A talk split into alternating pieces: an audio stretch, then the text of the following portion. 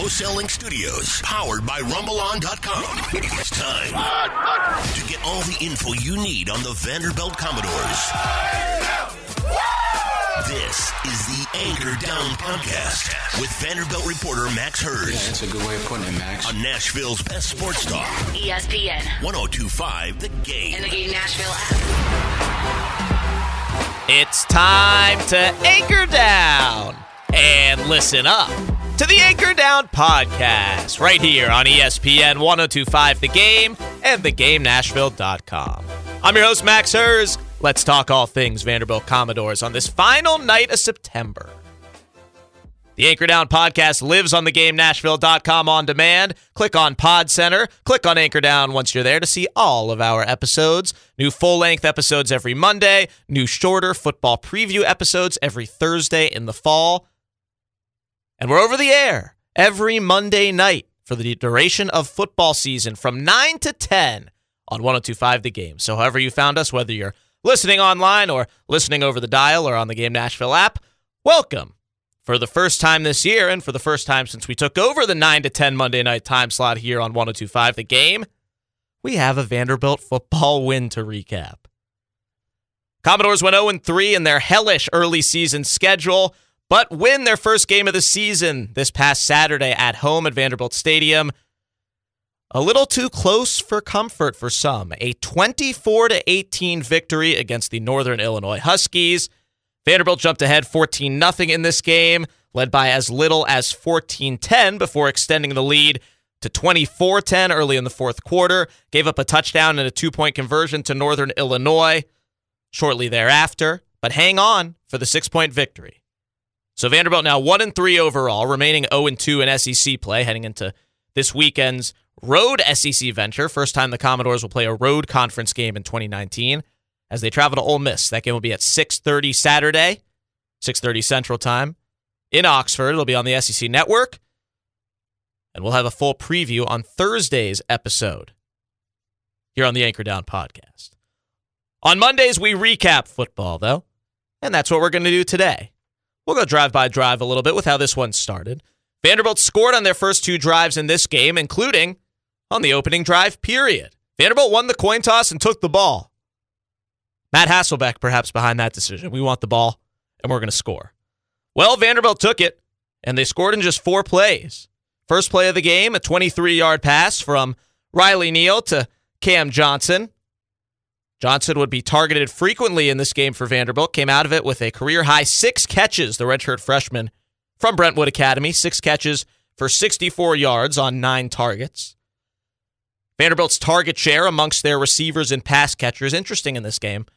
We'll get to that in our second segment. And is Vanderbilt targeting the proper receivers enough? That'll be on our second segment here on the Anchor Down podcast. So stick around for that with an examination of Jared Pinkney's involvement in the Vandy offense, both in this past game and through all four games so far this season. First play of the game, Neal to Johnson for 23 yards. Two plays later, Ke'Shawn Vaughn, 59 yard catch and run for a Vanderbilt touchdown momentarily. It was called back on a Jared Pinkney holding. So the downfield penalty took away the long TD. Vaughn made the pretty easy catch, took off going about 10, 15 yards into the catch and run, broke a tackle, and was untouched from there, but that was right around where the holding was called on his tight end. So it comes back. Then shortly thereafter, second and 14 from Vanderbilt's own 39 yard line. It's not Vaughn, but rather the second running back, true freshman Keon Brooks. Just his 10th collegiate touch now for the primary backup behind Ke'Shawn Vaughn, with Jamauri Wakefield out for the season with a leg injury. Brooks got some great blocking from the Vanderbilt offensive line, which for the first time this season included the line's best player, left tackle Devin Cochran. Everyone other than Cochran forced their man right. Cochran held down the blind side. Well, no blind side on a run play, but blocked his man, giving Brooks a massive hole around the left guard spot. He took it, found the hole, 61 yard touchdown run. More than quadrupling his collegiate output on just that one play. So less than two minutes in, it's 7 0 Vanderbilt. With redshirt freshman Javin Rice kicking the extra point. No Ryley Guay, he's injured. Rice kicked the last extra point against LSU after Ryley Guay got hurt. Rice hit all three of his extra points in this game and made his first collegiate field goal from 28 yards in the fourth quarter.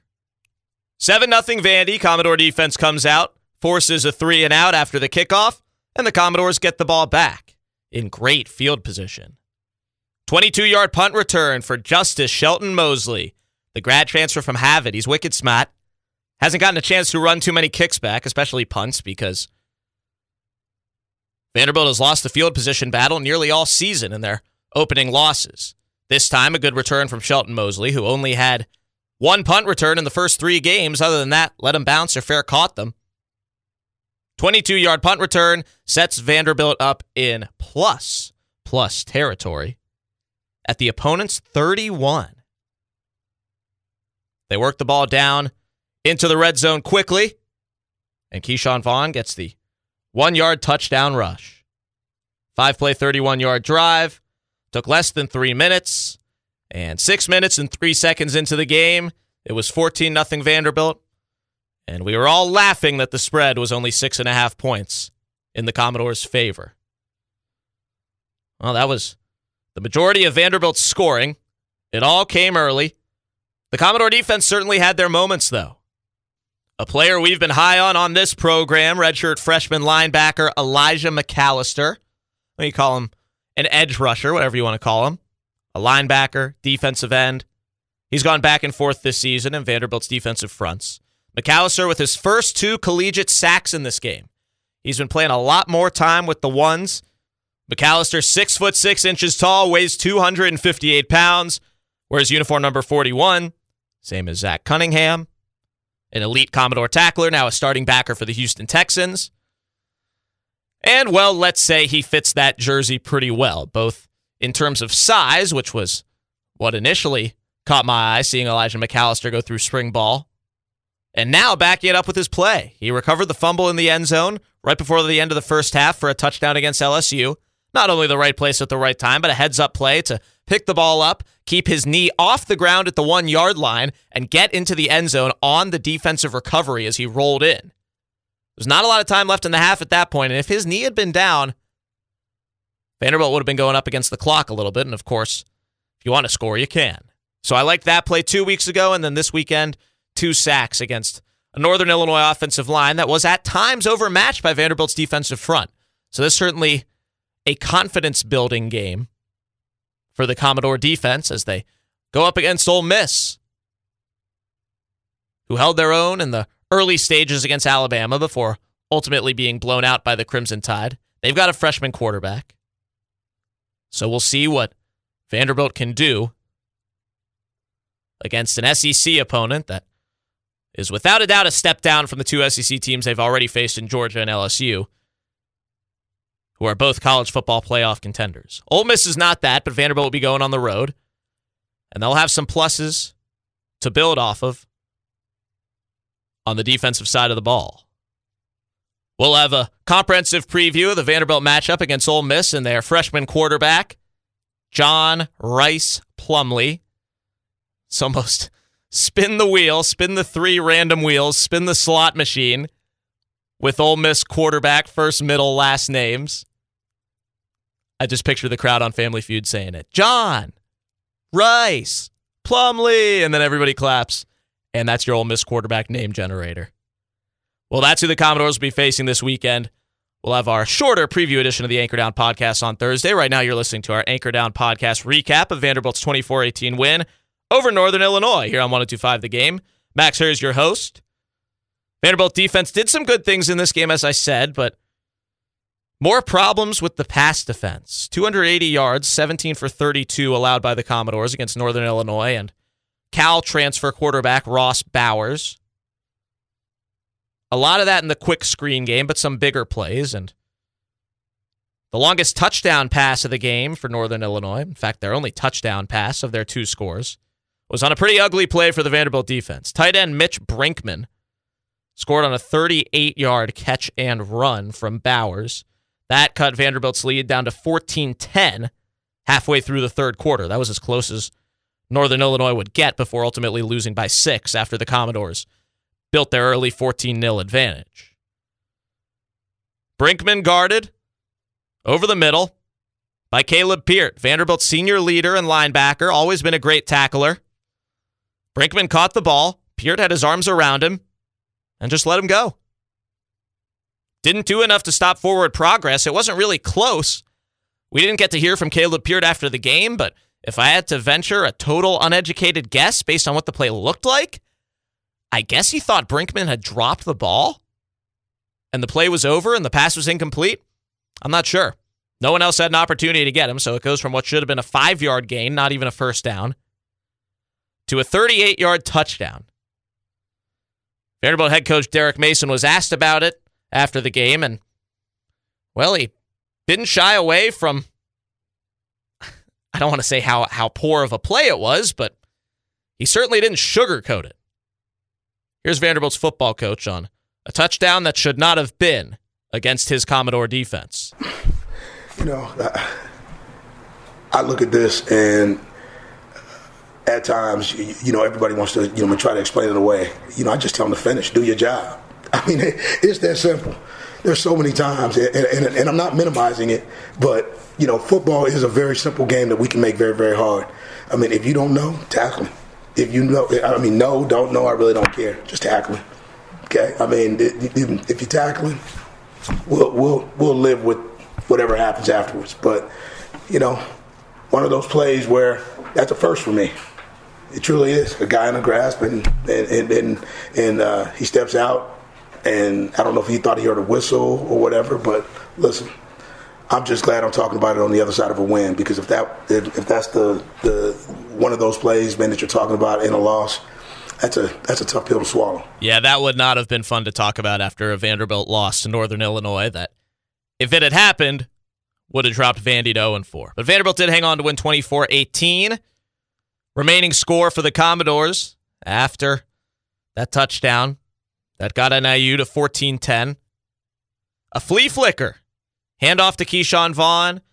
Underhand scoop back to the quarterback Riley Neal and 38 yards down the right side for Kalija Lipscomb, who gets in to make it 21 10 Vandy. Lipscomb led Vanderbilt with 94 receiving yards and seven catches. Had the lone receiving touchdown of the game from Riley Neal, who was 21 out of 28. Again, majority shorter throws, but some good ones. Completed his first 12. 21 for 28, 189 yards, a touchdown. A 38 yard flea flicker play to Lipscomb was his longest. Play before that, Ke'Shawn Vaughn had a big gain but fumbled. Thankfully for Vanderbilt, the ball bounced along the turf over to the sideline and out of bounds on a loose ball that really only the Huskies had a chance at recovering, and they did have a shot at it. But the Commodores with a good answer. Vaughn right in the middle of the flea flicker, so give him the hockey assist on that one. Funny moment after the game. Kalija Lipscomb was asked about the touchdown catch on the flea flicker. I'll include the question. that Kalija answered literally. Just enjoy. Kalija, walk us through the flea flicker.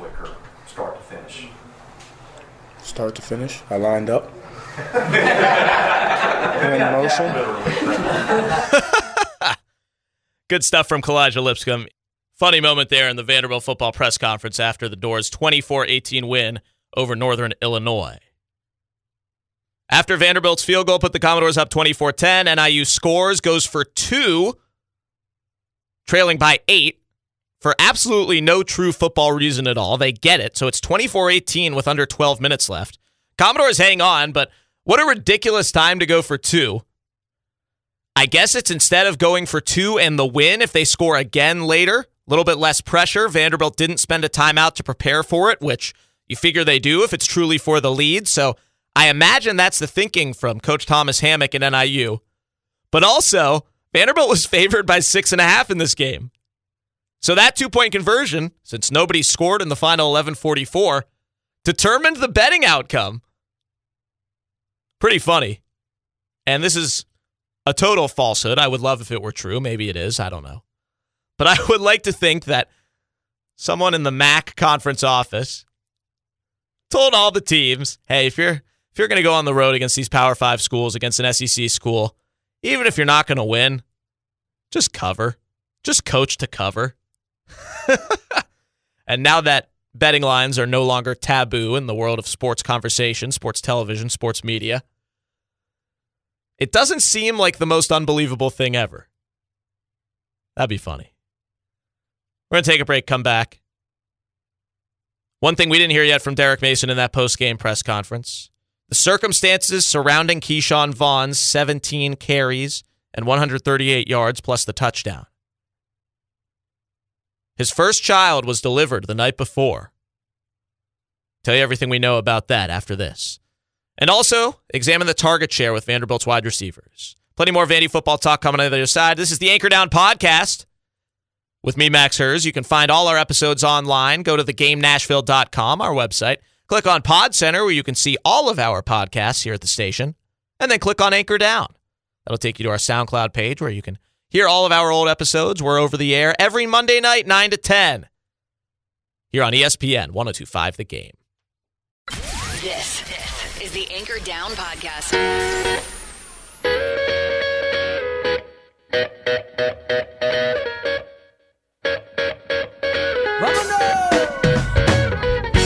Welcome back to the Anchor Down podcast here on ESPN 1025 The Game. I'm your host, Max Hers, talking Vanderbilt football's 24 18 win over Northern Illinois this past weekend.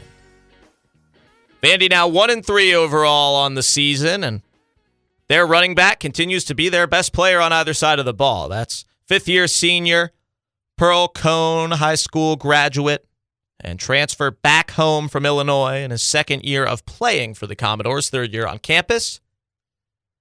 The man they call the Mamba, Ke'Shawn Vaughn. And we found out immediately after the game, in which Ke'Shawn Vaughn ran for 138 yards on 17 carries and a touchdown to go with three receptions for eight yards. Also had a long receiving touchdown called back early on in the game, as we detailed in the first segment. We learned the special circumstances surrounding Vaughn's big day proud of what you know when I saw from Ke'Shawn Vaughn today. He was a little sore. He was a little uh, dinged up, man. But you know he's a warrior, and uh, man, I definitely appreciate uh, you know his mentality. Last night, his son Keelan was born uh, at at around seven. So that young man stayed at the hospital last night uh, with with his with his newborn son, and uh, had a chance to come over this morning. So he had a lot on his mind and uh, man, I, I appreciate him for the warrior he is. Certainly, none of us saw that coming from Derek Mason. Is one of the first things he said in his press conference after the Commodore win. I mean, that takes you back. That really does. Ke'Shawn Vaughn had his son Keelan born about 15 hours before kickoff at 7 p.m. Friday night before an 11 a.m. Saturday kickoff. Spent the majority of the night in the hospital. Sounds like everything went well. I don't think we would have heard about it if not.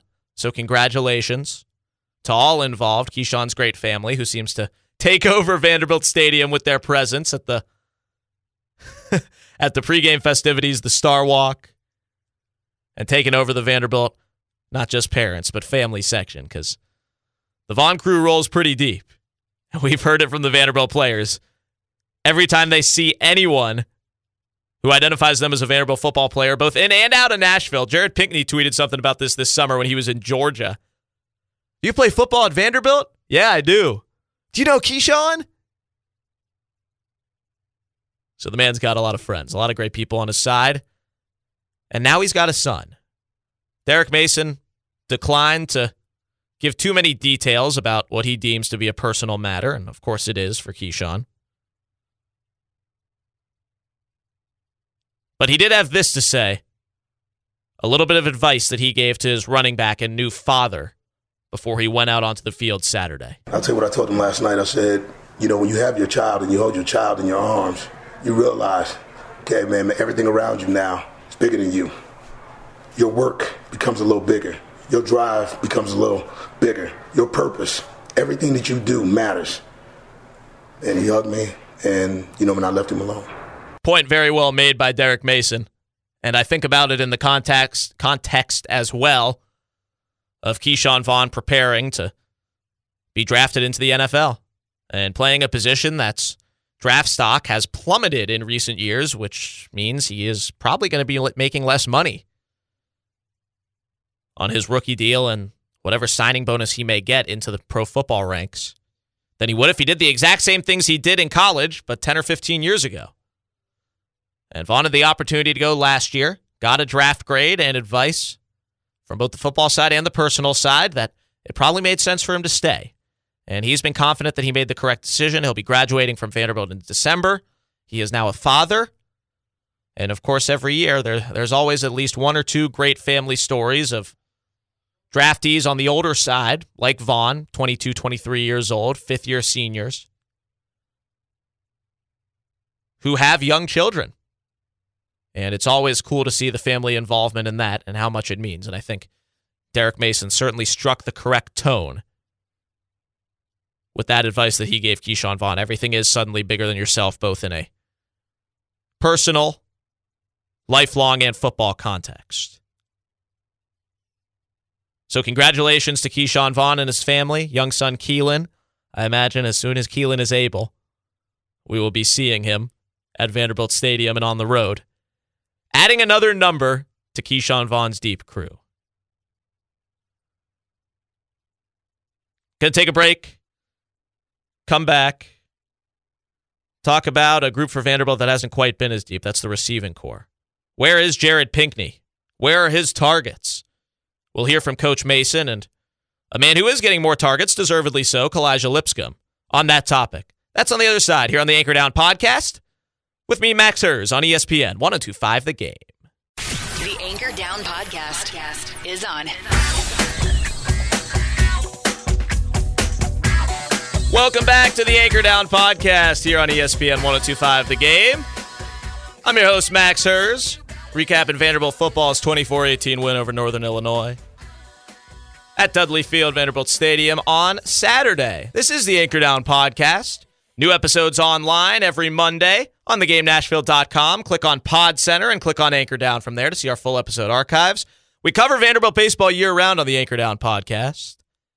The Vandy boys will be on the field as you listen to this over the air on Monday night from 9 to 10 on 1025 The Game. They'll be back on the field a week from tomorrow, Tuesday, October the 8th. Vanderbilt baseball will begin their on field fall training sessions. That's later than most schools, actually. Had a pretty good interview about this last year with Vanderbilt baseball strength coach Chris Ham. Vanderbilt extended starting in the fall of 2018, so the beginning of last season, which, by the way, ended with a national championship. They extended their conditioning period in the fall, pushing back the date they officially go onto the field for more strength and conditioning time. The response was very strong from the players and coaches, and they're sticking with it this year. To nobody's surprise. Commodores will play two fall exhibitions on the baseball side. One will be a neutral site exhibition in Kansas City through the Negro League Baseball Museum, which will be an awesome experience for the teams involved. Vanderbilt and Oklahoma State. Oklahoma State coached by former Vanderbilt hitting coach Josh Holliday. Those two played two exhibitions in Nashville last season, went line dancing the night in between. This time they will have a more baseball centric off field experience together.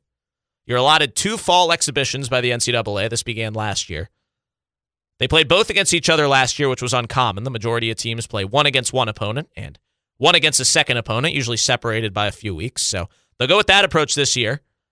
So those two will meet in Kansas City. And then to close out the fall period before the Black and Gold Intra Squad series, Vanderbilt will welcome Michigan.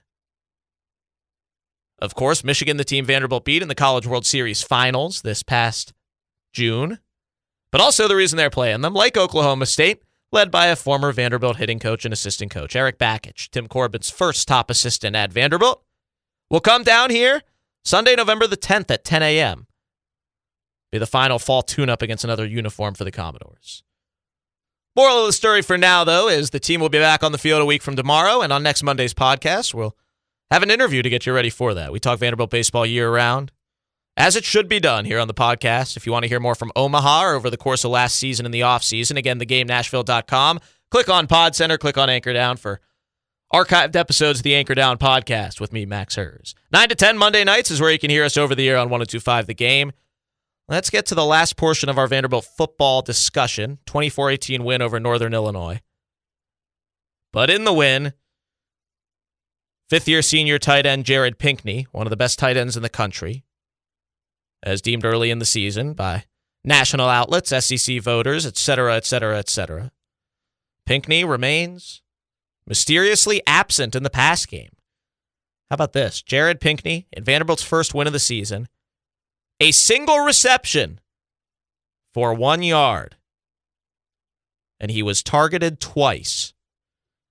Riley Neal threw 28 passes in the game, completed 21. Just one of the 21 completions was to his tight end, and just two of the 28 pass attempts were intended for Jared Pinkney. Here's the target share, player by player, for Vanderbilt in the win. Cam Johnson, nine targets for the redshirt freshman wideout, six catches, 64 yards. Kalija Lipscomb, eight targets, seven receptions, 94 yards, and a touchdown for the senior leader of this wide receiver corps. Nine for Johnson, eight for Lipscomb. Three targets for Ke'Shawn Vaughn, the running back. Two targets apiece for Jared Pinkney, Justice Shelton Mosley, and CJ Bolar. One target for backup running back Keon Brooks, which was a catch, and one target that went for an incompletion to wide receiver Chris Pierce. Johnson, nine, Lipscomb, eight. Nobody else targeted more than twice. If there's going to be such a big divide between the guys seeing a lot of balls thrown their way and those who aren't, Jared Pinkney needs to be in that top group. Pinkney this season 10 catches for 120 yards and no touchdowns through four games. 10 catches, 120 yards, and four touchdowns through four games. 61 of those 120 yards, so more than half, came against Purdue. Two receptions, 11 yards on three targets in the opener against Georgia. Pinkney was the fifth most frequently targeted Vanderbilt receiver or pass catcher in that game behind Lipscomb, Vaughn, Bolar, and James Bostic, who had four targets with the second team offense on the field in garbage time. Second game against Purdue, those 61 yards accounting for more than half of his receiving yards on the season. Three catches got him there, and there were no targets given for that game. It's depending on the home team whether or not targets are put in the official stats, Purdue did not put them in. Vanderbilt has for all four of their home games, though, against LSU. Four catches for 47 yards and six targets for Pinkney. Six targets in that game is his season high. He was second behind Kalija Lipscomb, who was thrown to 10 times in that game. And then this past week against Northern Illinois, a single reception for one yard, targeted twice, and visibly frustrated. Vanderbilt head coach Derek Mason was asked about Jared Pinkney's usage after the win. Again, I will tell you, okay. I mean, we we started with two series where we go down and score. Then after that, okay, it's almost three and out every series. Okay, so with that being said, I told him I told him at halftime we have to make sure guys only get touches. Okay, if if if we can cycle through, you know, downs, if we can put ourselves in a position to move the ball down the field, and we didn't. So, you know, I, I mean, this isn't this isn't the Jared Pinkney show. Okay, I mean it's a football game, and and and he's given up enough of himself, you know, in this game, you know, in the warrant touches. We just got to do a better job all the way around of making sure that that those things come his way. There's better opportunities. There's more opportunities for him, man. But football is an 11 man game, so you know, man, we'll take it. We'll go tomorrow, and then we'll look at it. And like I said, we'll come back next week, and Jared Pinkney will have an opportunity. But you know, we're just gonna run our offense. Pretty telling quote from Vanderbilt head coach Derek Mason on tight end Jared Pinkney, who was targeted just twice and had one reception for a single yard on the 24 18 win over Northern Illinois on Saturday. As you listen to the Anchor Down podcast, you're on 1025 the game. This is not the Jared Pinkney show. We're just going to run our offense. And yeah, Vanderbilt's offense outside of the three touchdown drives, which were rather quick, three plays, a correction, four plays for the first touchdown, five plays for the second touchdown, and four plays for the third touchdown. So those were quick touchdown drives. The field goal drive was 10 plays. That was actually the only double digit play drive for either side in this game. But after those two early touchdowns, Eric Mason is right. They didn't get the offense going. Five straight punts on drives three through seven for the Commodores after they built the 14 0 lead that shrunk to 14 10 That streak of five punts ended on the touchdown drive they made at 21 10 on the flea flicker to Kalija Lipscomb. But they did run enough plays, 54 of them, in fact, 54 plays, 373 total yards of offense for Vanderbilt. They ran enough offensive plays to not only get Kalija Lipscomb the amount of targets that he deserves. Number one receiver was targeted eight times, as I said, for seven catches, 94 yards, and a touchdown. They ran enough plays to double Cam Johnson's career high in receptions. He'd never caught more than three in a game before in either of his games last year or any of the first three games this year as a redshirt freshman after he got hurt and missed the remainder of 2018 after playing in four games. Enough to redshirt under the new NCAA rule. Johnson, like Lipscomb, is getting the targets he deserved. He played as Vanderbilt's number two wide receiver in this game. Six catches on nine targets for 64 yards. Those are both good things. Those guys should not be seen as stealing targets from Jared Pinkney. No one is stealing targets from Jared Pinkney. He's just not being found enough. So again, I, I don't think there was any excuse making going on there from Derek Mason. But the fact that they're going three and out and they're not scoring and they're not putting together long drives doesn't mean that doesn't mean that they're all SEC and potentially top five in the country tight end, potential first or second round pick in the NFL draft this year. Doesn't mean he can't get more passes thrown his way. It's been odd. It's been intriguing so far this season. We heard the big three, and we haven't had any game where all three of the big three have even been given an opportunity to go off for Vanderbilt. Kalija Lipscomb, the number one receiver and a member of the big three, was asked about how many passes are going Jared Pinkney's way after the Commodores won without much service from their tight end. The Tennesseans' Adam Sparks took Kalija Lipscomb in the postgame press conference Saturday.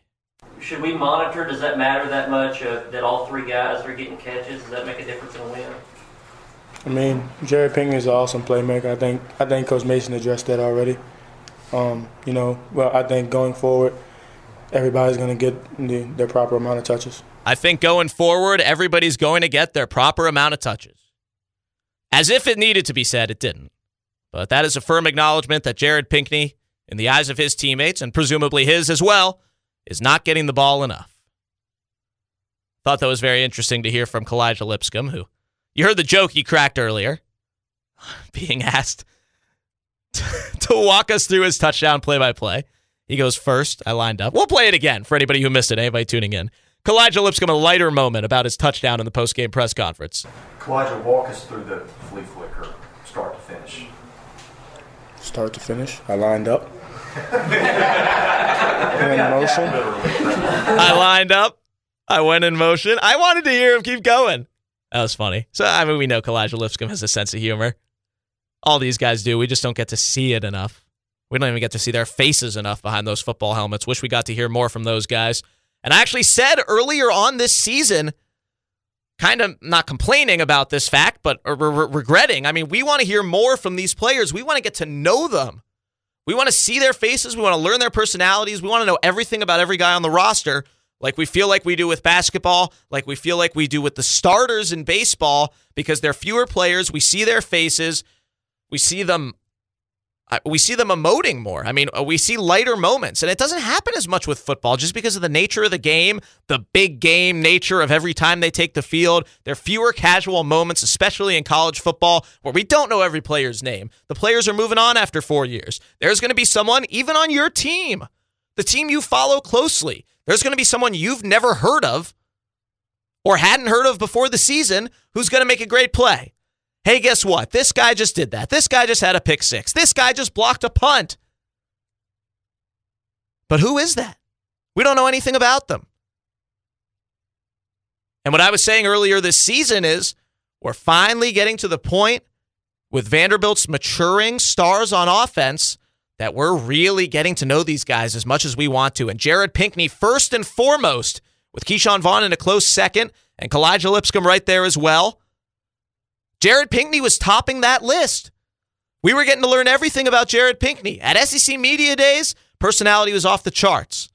Watching all the interviews with him, this is a guy that's being spotlighted for all the right reasons. He's not afraid to show himself. He's not afraid to make people laugh. And he's not afraid to reveal things personally. He's not afraid to talk ball either. So that was great. And then all of a sudden, he's not playing as much as he should. And his snap count hasn't been down. He's been on the field. And Vanderbilt has used, other blocking tight ends. Cody Markell, Ben Bresnahan have been in the game. This past weekend against Northern Illinois, Markell did not suit up. We saw Bryce Bailey, an O lineman, flip his uniform number from 78 to 87 so he could line up as an eligible receiver and be another blocking tight end. So it's not like Pinkney is being asked to be a primary blocker a lot on pass plays. I mean, he's he's not blocking at all on pass plays. He's blocking on run plays, which is part of his job. But Vanderbilt is sending him out in routes, out in patterns, and Riley Neal is not getting him the ball. And it would take a more intense dive than we have the ability to get with how tightly the film is held to go back through and go, here's Jared Pinkney. Here's where he should have gotten the ball. Here's where he didn't get the ball. Here was his one catch of the game on the first play of Vanderbilt's third drive in the first quarter. He was targeted again in the fourth quarter on an incompletion, the last play before Javin Rice's field goal that made it 24 10. Boy, does Vanderbilt need to get Pinkney the ball. I, I don't know if right now this offense can even contend in an SEC game without him, with maybe the exception of Kentucky. Ole Miss next week is a winnable game. Ole Miss next week is a very winnable game for Vanderbilt football, even though it's on the road. We'll see if they can do it. It would be a big, big win for Vanderbilt, and it would be a big push towards bowl eligibility with two games they should win in the non conference at home still remaining. UNLV, by the way, that game against UNLV two Saturdays from now on October the 12th will be at 3 o'clock. Got the TV time for that one earlier today. Saturday, October the 12th, 3 o'clock Central Time at Vanderbilt Stadium on the SEC Network. Before that, though, Vanderbilt at Ole Miss Saturday night, this Saturday, October the 5th, 6.30 Central down in Oxford at the Grove, Vaught Hemingway Stadium. Also on the SEC Network. We'll preview that game on Thursday's podcast. Told you we'll have more baseball coming your way next week. New interview with Vanderbilt ball players. They get ready for fall ball. For our final segment here on the Anchor Down podcast on this final Monday of September here on 1025 The Game, get you ready for postseason. The MLB playoffs start this week. A couple of Andy boys are in the postseason. The old freshman year roommates, Dansby Swanson and Walker Buehler, are both there. Dansby's healthy this time. Didn't get to make his MLB playoff debut last season with a wrist injury. His Bravos lost to Walker Buehler and the Dodgers in the NLDS in four games. Glad Dansby will be healthy this time around. We'll see if they get through long enough to face Walker B and the Dodgers, who have the top seed in the NL. And we'll be facing the wild card winner to get things started. We'll get you ready for the MLB playoffs and give you the final numbers on how Vanderbilt's Major League Baseball alums did this season, as they set a program record with 15 Vandy boys who played in a major league game this year. Wow. Vandy Boys talk on the other side. This is Max Hers, your anchoring down and listening up to the Anchor Down podcast here on ESPN 1025 The Game. This is the Anchor Down Podcast.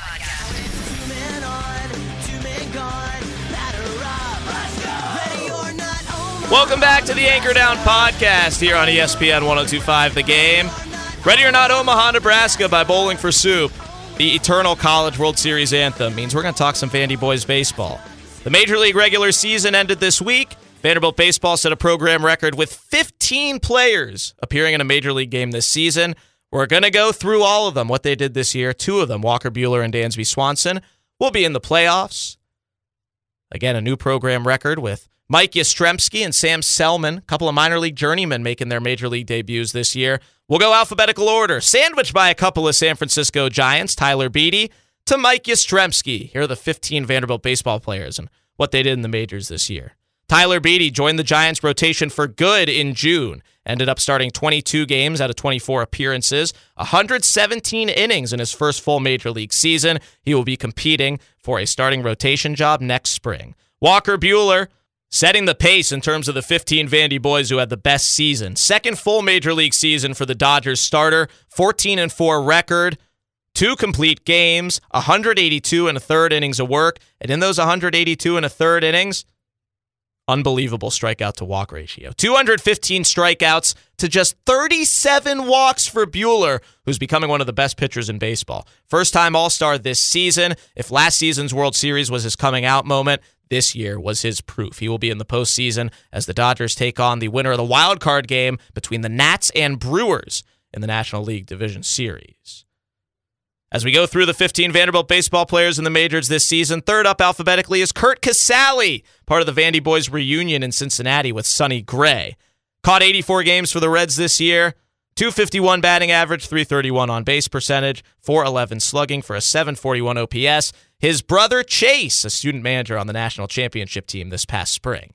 Ryan Flaherty, Flash, back in the majors in September, the 15th and final Vandy boy to get into a game for the first time this year. September call up after spending the majority of his season with the AAA Columbus Clippers. Flaherty's still a ball player for sure.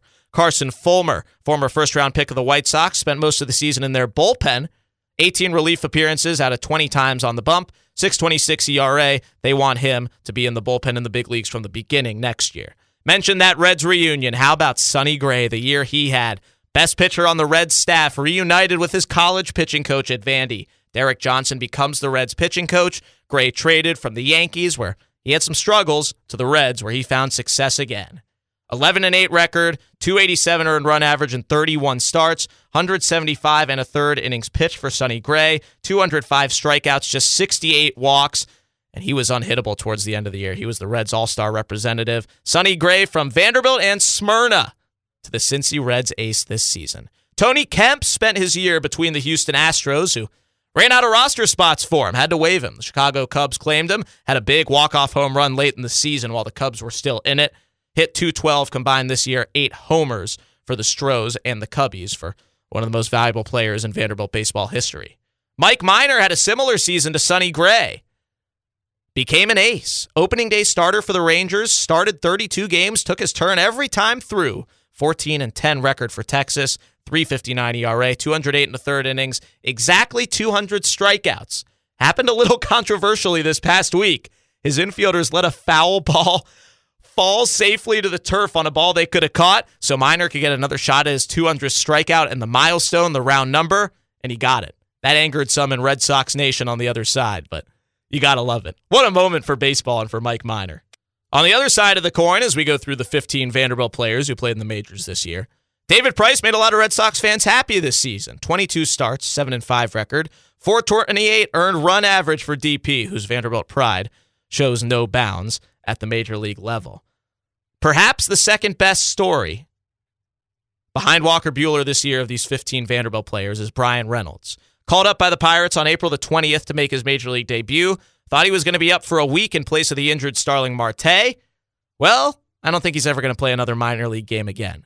Reynolds hit 314 on the season, 377 on base, 503 slugging percentage for an 880 OPS. Ended up playing in 134 games for the Pirates. Played all but 11 games that he was on the roster for. Best player on the team in a pretty tough Pirates season. But what a rookie year for Bryan Reynolds, who is a big leaguer for years and years to come from Brentwood High School and Vanderbilt Baseball. Sam Selman made his major league debut this year for the San Francisco Giants. 28 year old finally got the call after being drafted in the second round in 2012 out of Vanderbilt. Made his major league debut on August the 1st of this year. Pitched in 10 games out of the bullpen, 10 and a third innings, 435 earned run average, and a 116 whip for Selman, one of two Giants to make their major league debut from Vanderbilt this year. Dansby Swanson starting shortstop for the Braves. He'll be in the postseason as the Braves will play in the National League Division Series against the Cardinals. A lot of Nashville fans on both of those sides. Dansby this year, 127 games for the Bravos, hit 251, 325 on base percentage, 422 slugging percentage with 17 dingers, and 65 runs batted in. Drew VerHagen pitched in 22 games for the Detroit Tigers, made four starts, 590 earned run average for a Tigers team that struggled this season, last in all of baseball. Yeah, it wasn't the Orioles, wasn't the Marlins, it was the Tigers. Drew VerHagen, an innings eater for them this year. Kyle Wright up and down with the Braves this season, pitched in seven regular season games, four starts, 19 and two thirds innings. Want to try and solidify him into their rotation next year. Again, first round pick out of Vanderbilt in 2017, fifth overall with Dansby and the Braves. We went A to Z, well, B to Y, Beede to Yastrzemski. Sam Selman made his major league debut for the Giants. So did Mike Yastrzemski. Yastrzemski made his major league debut on May the 25th of this year after being drafted in the 14th round in 2013 by the Orioles, traded to the Giants after spending five full years in the Orioles system during spring training this year, gets his call with the Giants and absolutely makes it count. Played in 107 games for San Francisco, 21 homers, 55 runs batted in, 272 average, 334 on base, 518 slugging for Mike Yastrzemski. And of course, we all saw the moment. The home run at Fenway Park, the standing ovation for an opposing player where his grandfather, Mike Yastrzemski, played and was one of the greats ever in Boston sports. There you go, to Yastrzemski, 15 Vandy boys in the majors this season. Whew, got them all. Swanson and Buehler in the playoffs will keep you updated as they go. Plenty of Vanderbilt baseball coverage coming your way through the Major League offseason, and there is no offseason for the Vandy boys. They're back on the field for fall ball next week, and we got you covered here on the Anchor Down podcast. You've been anchoring down and listening up with me, Max Hers. It's the Anchor Down podcast on ESPN 1025 The Game.